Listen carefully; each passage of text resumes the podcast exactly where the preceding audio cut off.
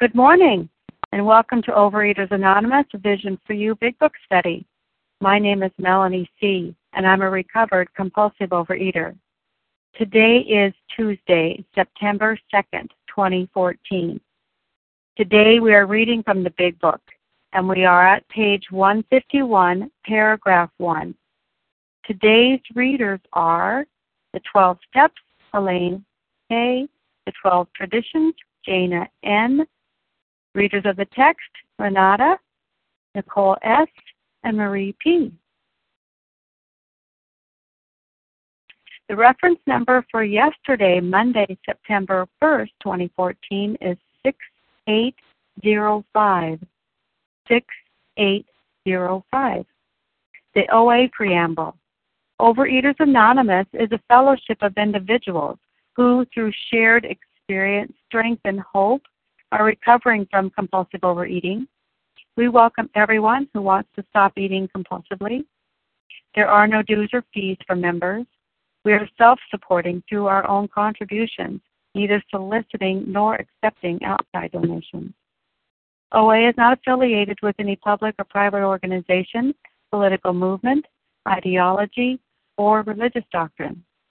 We take no position on outside issues. Our primary purpose is to abstain from compulsive eating and to carry the message of recovery through the 12 steps of OA to those who still suffer. Our sole purpose.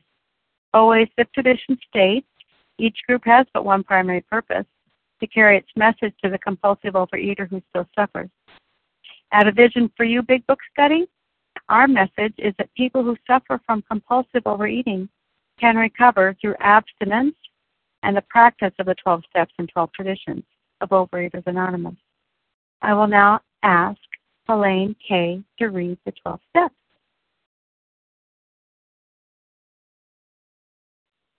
Hi, this is Helene. Here are the steps we took, which are suggested as a program of recovery. One, we admitted we were powerless over alcohol, that our lives had become unmanageable. Two, came to believe that a power greater than ourselves could restore us to sanity. Three, made a decision to turn our will and our lives over the care of God as we understood Him.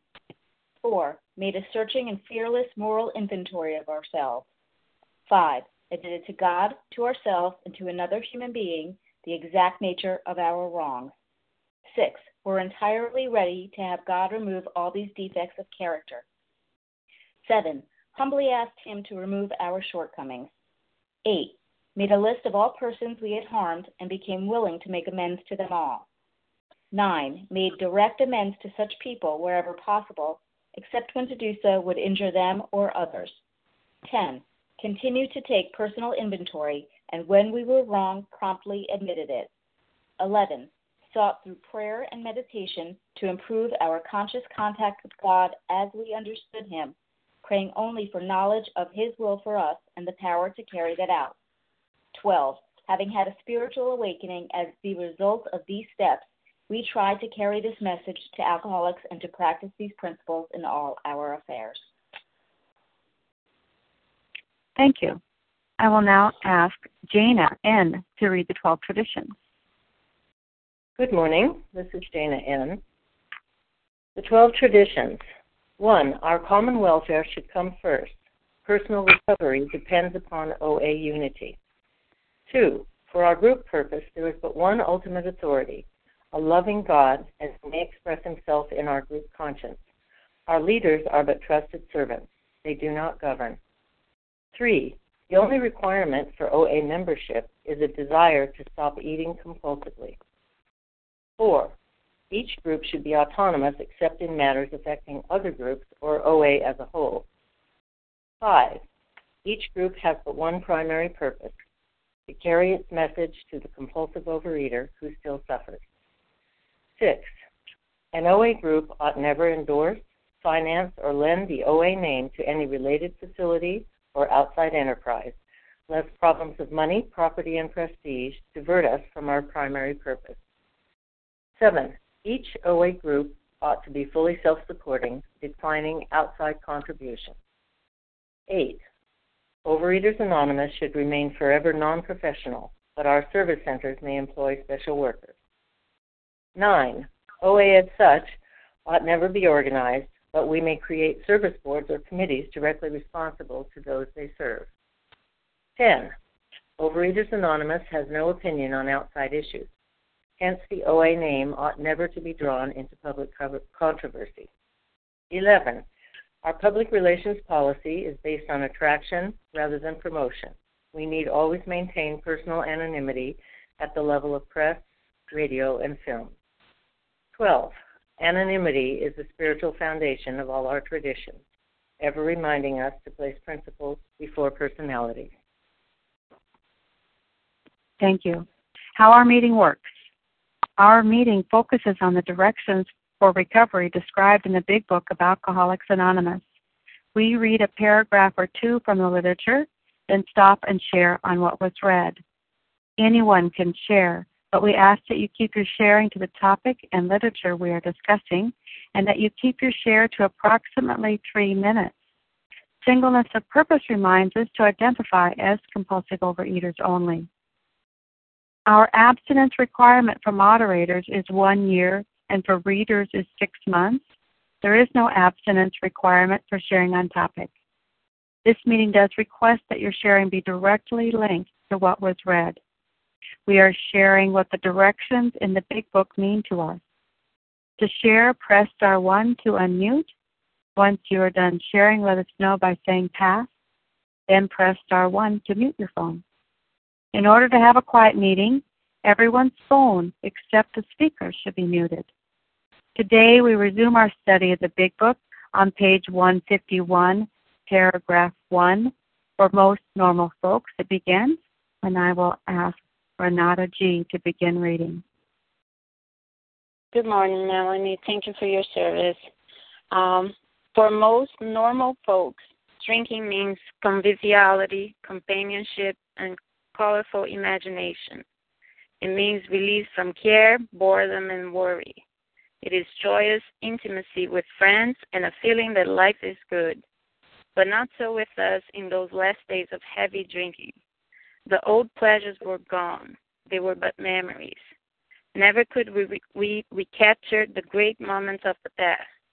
There was an insistent yearning to enjoy life as we once did, and a heartbreaking obsession that some new miracle of control would enable us to do it. There was always one more attempt and one more failure. Good morning, all. This is Renata, recovered compulsive overeater in New York. It is a pleasure to do service this morning. Thank you, God. Uh, you know, for normal folks, I am not normal. Page 30 says, We alcoholics are men and women who have lost the ability to control our drinking. Check. I could never control my eating. Page 44 says, If when you honestly want to, you find you cannot quit entirely, or if when drinking, you have little control over the amount you take, you are probably alcoholic. Check. Whenever I picked up my my trigger foods, it triggers the allergy and I can't stop. I have no control of it of whatsoever.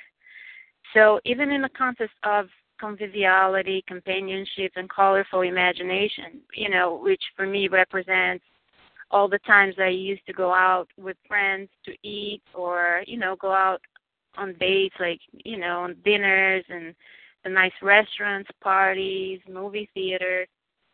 Uh, even in, you know, happy occasions, food and drink were always what mattered. There was always compulsive eating involved, and uh, I've always managed to have binging binging buddies. You know, uh, I guess I didn't like feeling so abnormal, so I've always managed to go out to eat with friends that ate just like me. Um, and then it, it says it means release from care, boredom, and worry food to me meant that, you know, all of that and so much more. Like food to me meant release from everything. It was, you know, I used food to go into total oblivion. It was numbness for every possible feelings. You know, if I was happy or sad or depressed, it didn't matter. Food was, you know, it gave me a false sense of happiness and it kept me anesthetized. Uh, today, by the grace of God, being recovered, I get that release and you know from uncomfortable feelings from God. You know, God gives me a true sense of happiness. Um, but not so with us in those last days of heavy drinking. The old pleasures were gone. They were but memories. You know, the friends, the nice restaurants, the parties, they were all gone you know my my reality turned into getting off work stopping at the grocery store loading up in all my favorite binge foods going home sitting in front of the tv and eating until i literally passed out. You know that that was a very typical friday saturday night for me. I would rather isolate at home with all my binge foods than to go out with friends and or you know never mind dates. And uh you know the bigger i got the more i isolated. Uh you know page 152 says he cannot picture life without alcohol. Someday he'll be unable to imagine life either with alcohol or without it. And that's where i was when i came to OA i was out of ideas. I couldn't stop eating and i didn't want to go on living like that. It was hell. That's the the right word for it.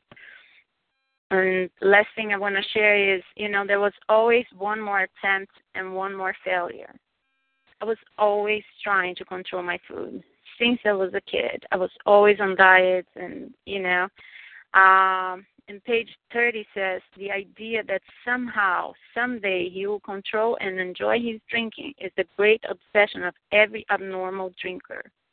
That was my obsession for sure um, I, you know, I didn't know a simple truth that I know today. Um, page 25 says, if you are as seriously as alcoholic as we were, there is no middle of the road solution. You know, my middle of the road solutions were all the diet pills, the diets, the doctors, the nutritionists, you know, marshaling my willpower, you know, and uh, none of that could help me because I have passed the region from which there's no return through human aid. And all those attempts were human. And that's why I could never keep the food down. Um, I only have two alternatives go on to the bitter end, blotting out the consciousness of my intolerable, intolerable situation, or accept the spiritual help, the 12 steps. Page 45, again, to be doomed to an alcoholic death or to live on spiritual basis, to live the 12 steps. Only higher power can relieve me of my terrible, baffling disease.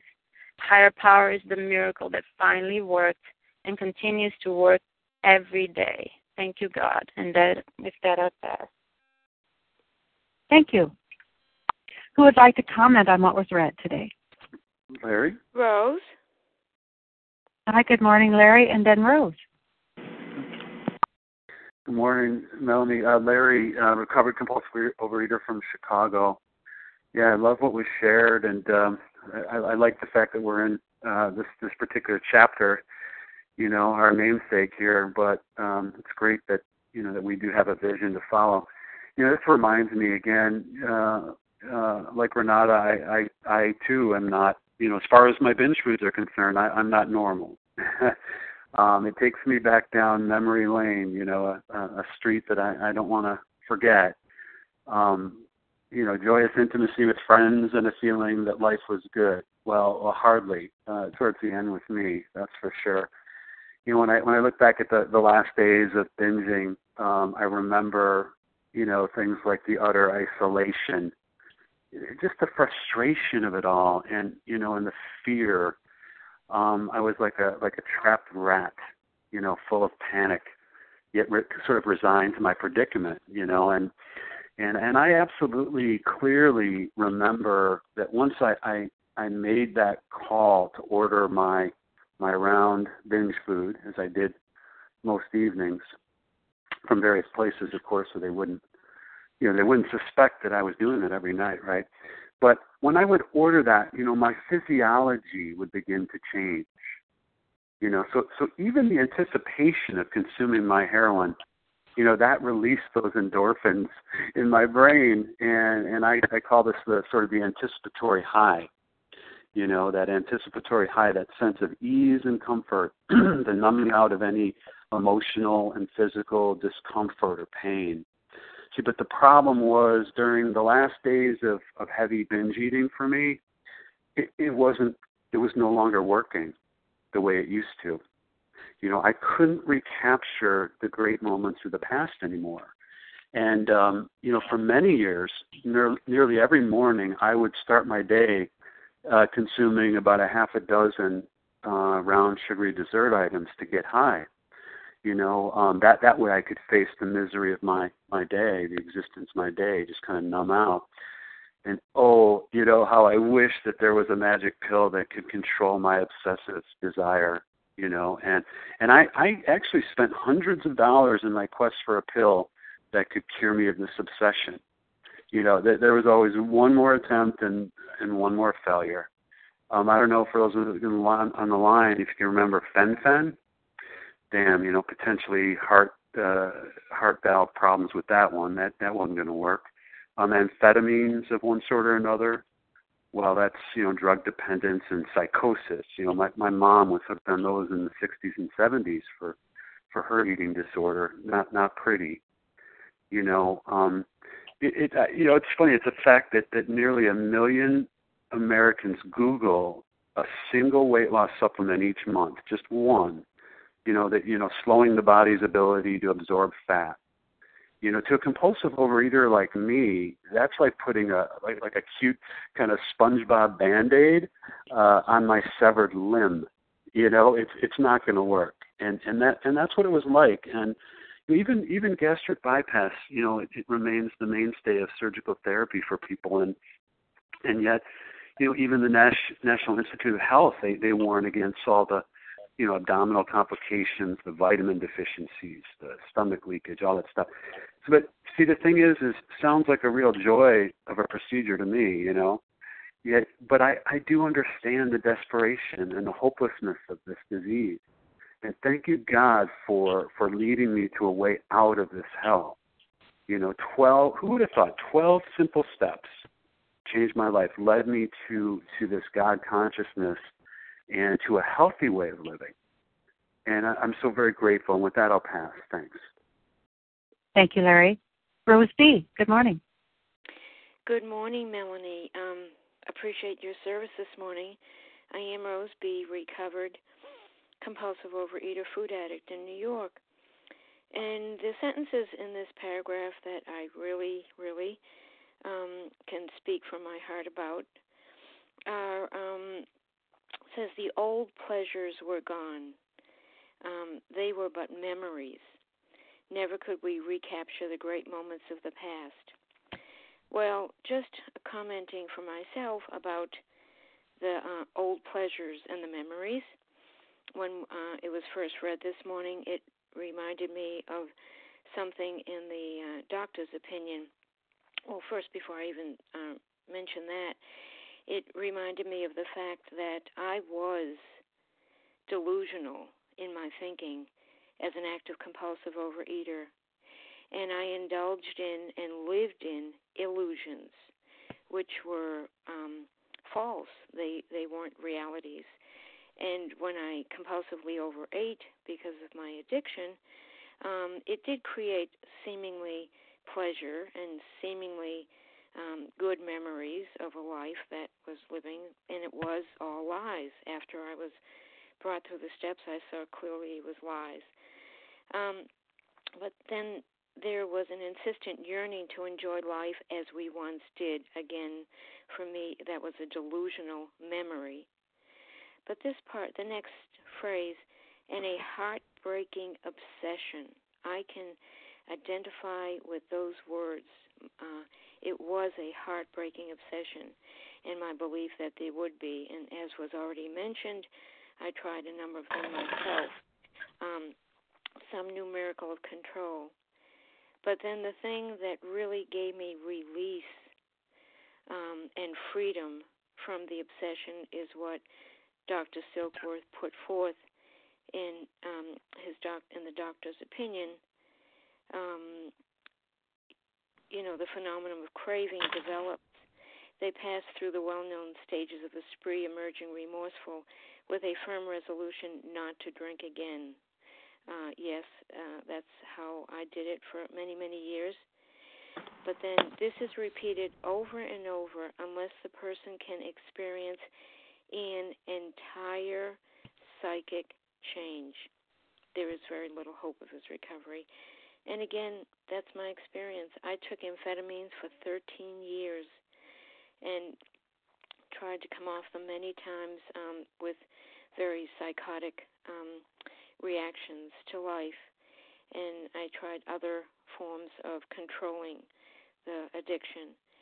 But until I was brought through the steps back in 2012, 2013,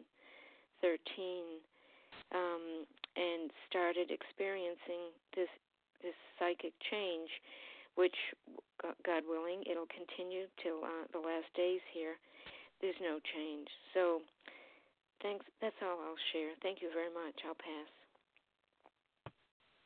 Thank you, Rose. Who else this, would like to comment on what was read? This is Bella. I share. Hi, good morning, Bella. Hi, Bella. Good morning to you. You can go first, and then I heard Sharon. She'll be second. Thank you. Good morning, everybody. My name is Bella, and, my, and I am a thankful recovered compulsive overeater. Thank you, Melanie, for doing this service, and thank you very much, everybody on the line. Wow, I love this paragraph, and it reminds me me where I was and where I am now. Thank God. Um, some new miracle of control. Yes, before the program, I just didn't understand and I didn't know that I wanted control. I wanted control of my behavior, control of my food, control of my way of eating, and control of other people too, of their behaviors, of their thinking, of their feelings. And I couldn't. I didn't have control, and I just was hoping that one day I will have that miracle because I deserve that miracle. I am a good person, a very smart person, so I deserve this that miracle. But always there was always one more attempt and one more failure. And this is exactly what happened to me. I always had one more experience to have the control, to think that I have the control, and to have a failure again.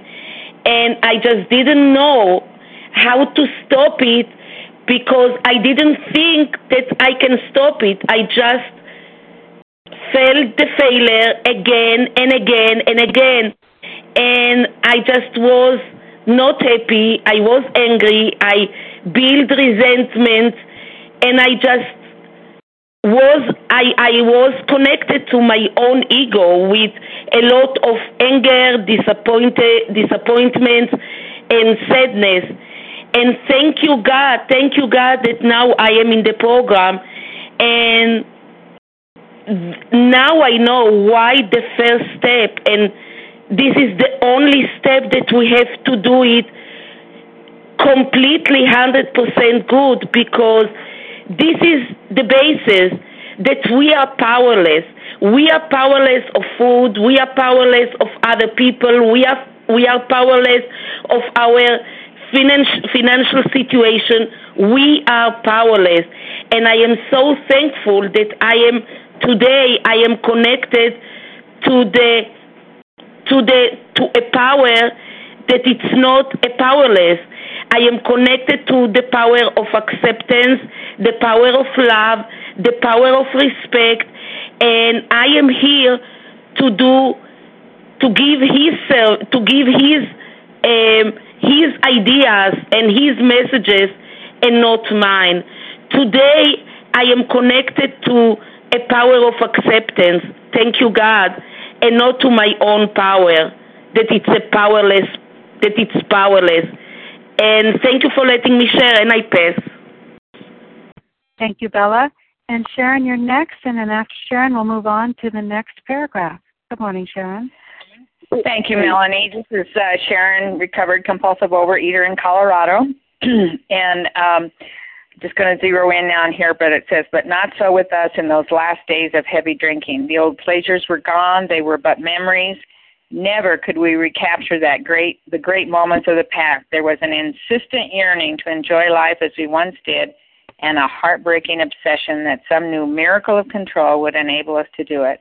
There was always one more attempt and one more failure. And that's where I was when I started listening to this meeting in July of 2012, and they were in the doctor's opinion. And it wasn't like I was a newcomer. You know, I'd been around uh, Overeaters Anonymous 12 step program since uh, uh, 1981.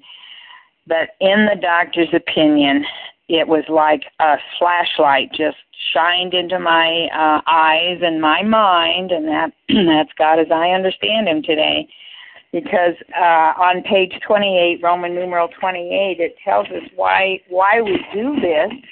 Uh, men and women drink essentially or overeat essentially because they like the effect produced by alcohol.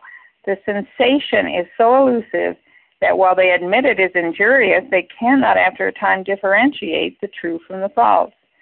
To them, their alcoholic life seems the only normal one. They are restless, irritable, and discontent until they can again experience that sense of ease and comfort which comes at once by taking a few drinks, drinks which they see others taking with impunity. And every time we succumb to that desire again, we pass through all the well known stages of a spree, a cycle of addiction, emerging remorseful with a firm resolution not to do it again. And we repeat this over and over until a psychic change can happen, there's very little hope of our recovery. And that was where I was. You know, I kept trying to go back and recapture something that I was never going to be able to um, ever recapture. I had crossed that line, and a long time ago I had crossed that line. And so, this uh, doctor's opinion being uh, read line by line, paragraph by paragraph, finally helped me see the absolute truth that I was up against and that there was only one solution and that no human power could have relieved my uh, compulsive eating ism, but that God could and would if he were sought. And so I began to uh, treat this book like I was told on the line, treat it like a textbook, follow its directions just the way it's laid out in the book. And I am so grateful that today I don't have to go back and try and recapture the old days. And um there wasn't even any pleasure. That's so true. Because towards the end, you know, I I would just be stuffing food in my mouth, but there was no pleasure associated with it. Maybe for two seconds, because uh, I was no longer protected by my ignorance that I didn't know. You know, I didn't know there was another way, and so it became extremely more and more painful to keep doing what I was doing. And so I am just so grateful to be here today, to be on this line, to be recovered, and to know that something that I no long I didn't believe would ever happen that I would experience freedom from this bondage of food addiction. That was something I didn't think was ever going to be possible for me. So I'm just so grateful to be here today and thank you to everyone out on the line and keep coming back. Thanks, Melanie. I pass. Thank you, Sharon. And uh, moving on, I will now ask Nicole S. to read paragraph two, starting with the less people tolerated us. Good morning, Nicole. Hi, this is Nicole. I'm a recovered compulsive overeater from Colorado. The less people tolerated us, the more we withdrew from society, from life itself as we became subjects of King Alcohol, shivering denizens of his mad realm, the chilling vapor that is loneliness settled down. It thickened, ever becoming blacker. Some of us sought out sordid places, hoping to find understanding, companionship, and approval. Momentarily we did, then would come oblivion and the awful awakening to face the hideous four horsemen terror, bewilderment, frustration, despair unhappy drinkers who read this page will understand. And um, I, I want to focus on the hideous four horsemen, and um, those are just such uh, powerful words, um, and I just remember feeling every single one of those, and just feeling that absolute terror, just just horrified by what I had eaten and then you know that bewilderment just wondering why why I did it why I kept going back over and over again um and then just the absolute frustration and despair and so much of that would just you know lead me to eat again. Um and you know in the absolute frustration well I can't get a, get control of this so I may as well just keep eating. And then you know I may as well eat because I'm just you know feeling so horrified by what I did and just made me feel so horrible about myself you know in turn. So eating over and over um and uh you know how it talked earlier in the paragraph about that loneliness too um you know and just having the loneliness settle down. And I remember so many nights just planning a night by myself you know um of course not with people but just all by myself. And I'm going to go get a special treat, you know, to treat myself. And then you know the evening would end up being uh food and I and um to settle down that that loneliness. And you know it it it worked for a very very short time. And then those four horsemen just came on um in the extreme um after that. And of course it was never just you know i'm just going to treat myself to a little treat. It was never just just that. Um that would lead to more and more and more and um so i'm so grateful today that i don't have to be facing these four horsemen anymore because like it says um you know awakening to face the hideous four horsemen and they are hideous and they i you know i'm just so glad that i'm not under um under that control anymore and um, thank goodness for for uh, Alcoholics Anonymous. With that, I'll pass. Thank you. Thank you, Nicole. Who would like to comment on what was just read? Sherry K. in Georgia. Hi, Sherry. Good morning. Hey. Good morning, everybody. Thank you, Melanie. Um, uh, you know, I have I have finally learned, without a doubt, deep inside myself, that I will never, ever, ever be able to um, indulge in one of anything of my binge foods, that one will never be enough. And, and if one will never be enough, then why even go there? Because I know it won't end. Uh, what is it AA say? One is uh, not enough and one is too many. Um, it's just the insanity that I don't want to go there. It's just it you know, I guess I'm selfish. It's like if I can't have one, I don't want any at all because I know what I need. And that's like two or three or the whole box or the whole cake or the whole carton of ice cream. Um, and um, also, I wanted to say, um, um, t- never could we recapture the great moments of the past. Um, you know, I I thought that in the beginning, and and but now I don't. Um, um, I don't miss that. I so enjoy life today, and I welcome. Oh my goodness, all the gifts that that abstinence and sobriety bring. Um, I feel like my my life is rich, and you know, and that that that doesn't mean money and material things it's just rich and um, just gratitude, just plain out gratitude. Um, anyway, that's all I have. Thank you for letting me share. Thank you, Sherry. Who else would like to comment on what was read today? Second paragraph. Sally? Hi, Sally. Good morning. And then Leah. Morning, Sally. Good morning, Melanie. Good morning, Vision for you.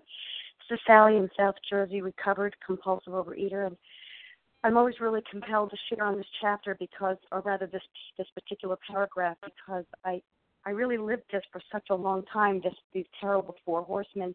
This whole paragraph really reminds me of my my relationship with food for so long. Um, talks about uh, we became subjects of king food or king alcohol. I was a slave to food um, it says shivering denizens. The word denizen means occupants of a kingdom. Shivering occupants of the kingdom of his mad realm, food. The chilling vapor that is loneliness settled down. It's thickened, ever becoming blacker. Some of us sought out sordid places, hoping to find understanding, companionship, and approval. That that's like a really great description of my relationship with food. Food was my buddy, my friend, my companion. Um, I slept with pots and pans and forks and knives, uh, wrappers in my bed and crumbs. I had an incredible relationship with food. We were best best friends and then momentarily we did then momentarily we did then would come oblivion yeah i would be literally knocked out by the food and the awful awakening oh i remember this even a year into being recovered that i would literally was waking up i thought i had ptsd literally post traumatic stress syndrome from the many many years of waking up in the morning and and rifling through my memory of what happened yesterday. Was I abstinent or was I in the food? And then that awful realization, oh no, I'm in the food. I'm knowing that this day is not going to go well, and and who knows where it's going to go. It's like a roller coaster ride, and I don't do roller coasters um, on one. I don't like them. I feel life is scary enough without a roller coaster to add to the scene. Goes on to say the four horsemen: terror, conf- bewilderment, which to me is the confusion that I would wake up with, and trying to clear my mind to remember what I did to myself last night. Frustration and despair.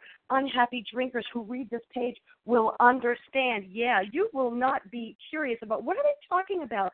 Oh no, it reminds me so well of, in the doctor's opinion, of that cycle of recovery that talks about on the bottom of XV, XXVIII to them, their alcoholic life seems the only natural. They are restless, irritable, and discontent unless they can again experience the sense of ease and comfort which comes at once by taking a few bites or a few drinks.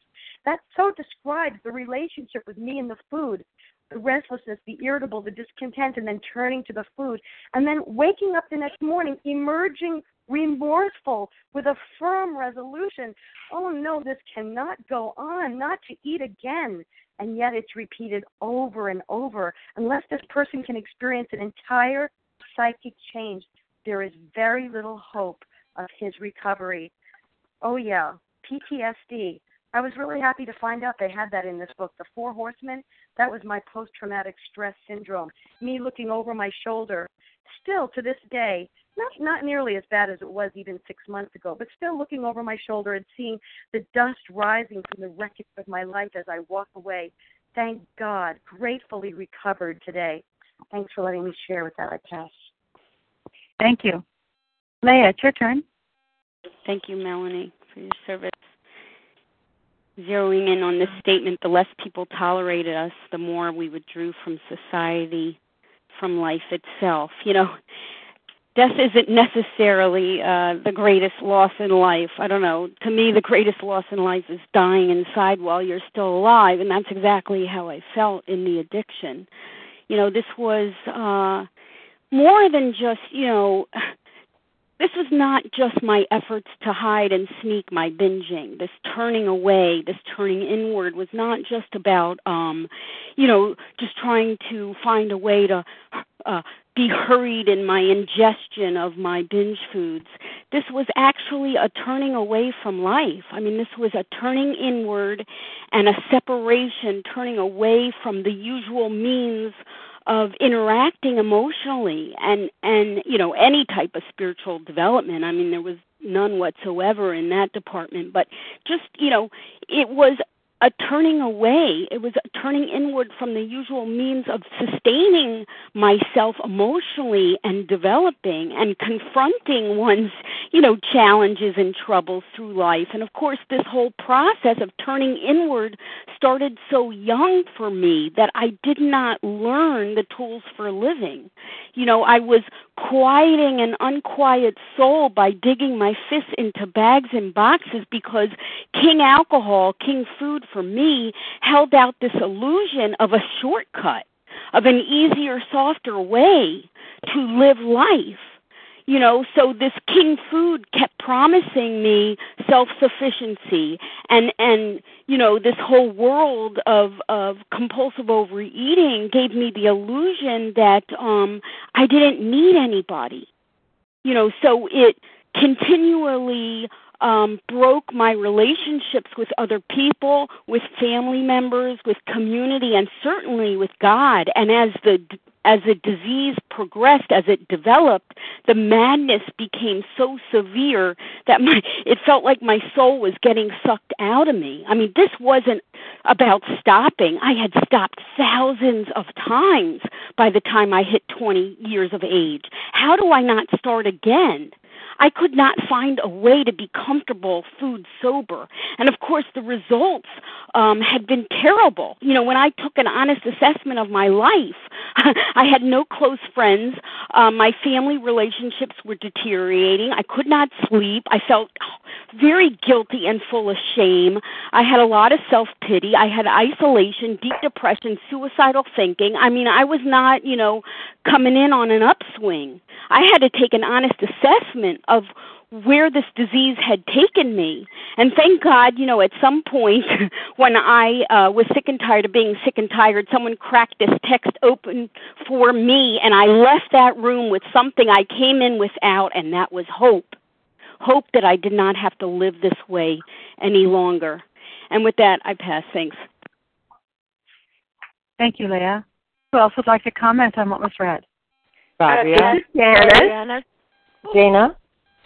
I heard Rabia, Janice, Sarah. and I heard Jana, and then who? Sarah, and then who else? Kathy K. Kathy K. That's going to Yeah. probably take us to the end and beyond. So um, I will start now okay. with uh, Rob, Rabia, please, and see where we go to from there. Thank you. Hi, can you still hear me? I can. Good morning, Rabia.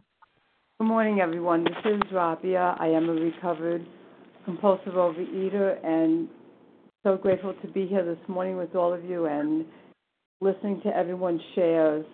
Just loving what everyone's having to say and and and just um, reminded again of, of um, going into the darkness with my food and the loneliness and uh, and today the hope um, that this recovery gives all of us of going into the light and living in the sunlight of the spirit. And uh, it, and it's the vision a vision for you is what it's all about you know the finding the sunlight of the god of our understanding. And and and here we are on September 2nd, um, back from a long weekend holiday, the last celebration of summer, which so many years for me was was finally, thank God, bathing suit season is over, and um, and and uh, and all the eating, all the eating with or without people, you know, it. it uh, um, and and the beginning here we are at the beginning of a new month the beginning of a new season the beginning of a new week and uh, by the grace of god um, food isn't an issue in my life today uh, you know i'm not desperate on the line looking for another uh, new attempt um, i'm living in in the miracle of the this beautiful recovery um, and these 12 steps and and food. I, I just spent a weekend with hundreds I have to of go on. Please don't come in here. um, uh, uh, let me just close by saying, um, okay, that's it. I love you all, and uh, thank you for letting me share. Thank you, Rabia. Janice M. Good morning. Good morning, Melanie. Good morning, Vision for You. My name is Janice, and I am a recovered compulsive overeater. Thank you, God. Thank you, God. Um, I I could so relate to to what Leah was talking about that darkness, and that darkness that we're talking about here, and that the Big Book talks about so vividly, is what I needed to identify with because I was a self sufficient girl. You know, I thought I could do it alone, and I thought you were supposed to do it alone. You know, that was something in, in my family system was rewarded when you could do something alone. But what I discovered is that this disease took me deeper and deeper and deeper into a place of loneliness because I was disconnected from all the very things I longed for, but I didn't really know that. You know, I, I, I tore my way through life, I bulldozed my way through life, but you couldn't have told me that when I was in the disease. But I had to get to that point, that darkness, that place where I couldn't stand to be there anymore. I couldn't stand to live that way one more moment. But I'm going to tell you what the truth is is that once you get to that place, everything is possible. When that true powerlessness comes over you and you know you cannot stand it one more minute, there is a place to go. And the big book talks about it vividly that what we will do is uncover and discover and discard things that have been blocking us. And the very things that we long for, the connection that we long for, becomes possible. And it happens in the fellowship. It happened to me. And if it happened to me, hopefully it can happen to you too. Because I'm nothing special. You know, I'm nothing special. We all come in with the exact same set of qualifications. We are all compulsive overeaters, and we are all, oh, so human. Thank you, God. Because then the, the darkness begins to be lifted. You know, it begins to be lifted from us as we as we dive in, as this big book was cracked open for me as well, and the stories came alive. And what these people experienced became real for me because I could see it happen in the people around me and I could see it was possible for me too. So if any of you are out there on the line this morning and suffering and afraid, then I was just right where you are. Dive in, the water's fine. And what happens is nothing short of a miracle. And with that, I'll pass. Thank you, Janice P. Janice M. Yes, okay. Thank you, Melanie, and good morning to everyone. Janice M., a recovered compulsive overeater. Um, just to comment on the paragraph again is yeah, the less people tolerated me, guess what? In my disease, before recovery, I didn't even care because I had my food. I didn't I didn't need anybody anyway, so I don't care if they didn't tolerate me or didn't like me. I don't need anyone. I had king food. That was my G O D. That was my higher power. Look at the two capital letters. That was my master. Why would I need anybody else when I had that? And I didn't even need a God in my life, a higher power. However, my disease got progressively worse. It brought me to places, to people that I would never think that I would ever go to because of my life wasn't going the way I thought. And I would blame my life. I would blame my husband. This is why I sought out those sordid places because for companionship, nobody understood me. Tell me, uh, you know, boo hoo, boo hoo, Janice, you know. Unfortunately, self pity. And you know what? That didn't even work. that didn't even work. I wasn't even satisfied with that. Then, of course, you know, whether I had, you know, then, you know, if you if you understand this and have experienced this, you that is despair, despair, despair, but this chapter is a glimpse. It's going to be a glimpse of what our future looks like in recovery after being and having that spiritual awakening, not the awful awakening of the fourth horsemen, but the spiritual awakening of the fellowship and of the group of people that I will always be in contact with on a daily basis. Thank you, God. A hope chapter. This is a hope chapter. And with that, I pass. Thanks. Thank you, Janice. Jana N. Good morning, everybody. Um, I just would like to start sharing about this paragraph by saying I'm grateful to be where I am today. I'm just over six weeks abstinent. I'm not recovered. I guess we could say I'm recovering. Um, and this particular moment in time, this process I'm involved in, is difficult and um, painful. But I'm grateful to be here. I was thinking as people were reading this paragraph that uh, just for for so many years, I I sat and planned every single weekend. I was very unhappy with my life. I was not dealing with what I needed to do to make my life better. I felt like a victim and I just planned and every single weekend was my time alone with my food. And I wasn't even aware that I was miserable. I I was just I had created this entire structure of living based on my sense of being a victim and feeling that I could do nothing to make my life any better. And I just planned for it. And every weekend I was alone in the house and I was eating all my favorite things. And sometimes I would plan days in, in advance to go out and get these things. And they all were linked to some kind of fantasy about a kind of person that I had been or wanted to be, or someone else who was some kind of sophisticated person who ate these kinds of things or whatever. And it went on for years. It went on for three, four, five years that I did this almost every single weekend, completely isolated from everyone.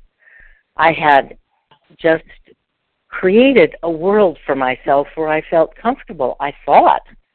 And then when I, I came back to the United States and I found myself in a different situation, the eating continued and continued. And it was only when it got so bad that I couldn't go through one hour without eating because I was so panicked that I couldn't face I couldn't face another minute that I began to realize there was something wrong. So what what shocks me about all this is that I actually thought I was okay while I was going through this this isolation and me and my food eating weekends for all these years. And as I listen to people this morning, I'm thinking this this is appalling that I actually could have felt like somehow I was doing well to handle my life this way. So today I don't have my food as a crutch anymore. I'm not uh, binging, and as a result, I'm sitting here facing the loneliness and facing the life that I created because of this long term withdrawal that I went through. And I'm having to try to learn how to live differently. And I really don't know how. So here I am. I'm watching people around me. I have a wonderful opportunity to live with my niece, and she's giving me a great example. She's a lovely, cheerful person, and I'm I'm imitating her, and I'm following her around, and I'm trying to get out uh, with people and do things that I haven't done for so many years that it feels I feel like, you know, I'm a foreigner in my own self, that I don't know quite how to live. So um, I just wanted to say that because I am assuming that this process is is natural and part of the recovery process, and that soon, in a, in a year or maybe even a few months, I might be talking like some of the other people on the line. But right now, uh, I'm reminding myself every minute of every day to be grateful that I am going through this discomfort because it's teaching me things that will eventually allow me to live this free and wonderful life. So thank you for listening. Thank you, Jana. And that brings us to the close of our meeting. Um, I apologize to those that are waiting in the wings to be able to share and invite you if you're able to to share in the next hour, which is coming right up after announcements today. Thank you, everyone. And now I will ask Marie P. to please close us out by reading page 164 of the Big Book, A Vision for You. This is Marie A compulsive overeater recovered. Our book is meant to be suggestive only. We realize we know only a little. God will constantly disclose more to you and to us. Ask Him in your morning meditation what you can do each day for the man who is still sick. The answers will come if your own house is in order. But obviously, you cannot transmit something you haven't got. See to it that your relationship with Him is right, and great events will come to pass for you and countless others. This is the great fact for us. Abandon yourself to God as you understand God. Admit your faults to Him and to your fellows. Clear away the wreckage of your past. Give freely of what you find and join us. We shall be with you in the fellowship of the Spirit, and you will surely meet some of us as you trudge the road of happy destiny. May God bless you and keep you until then.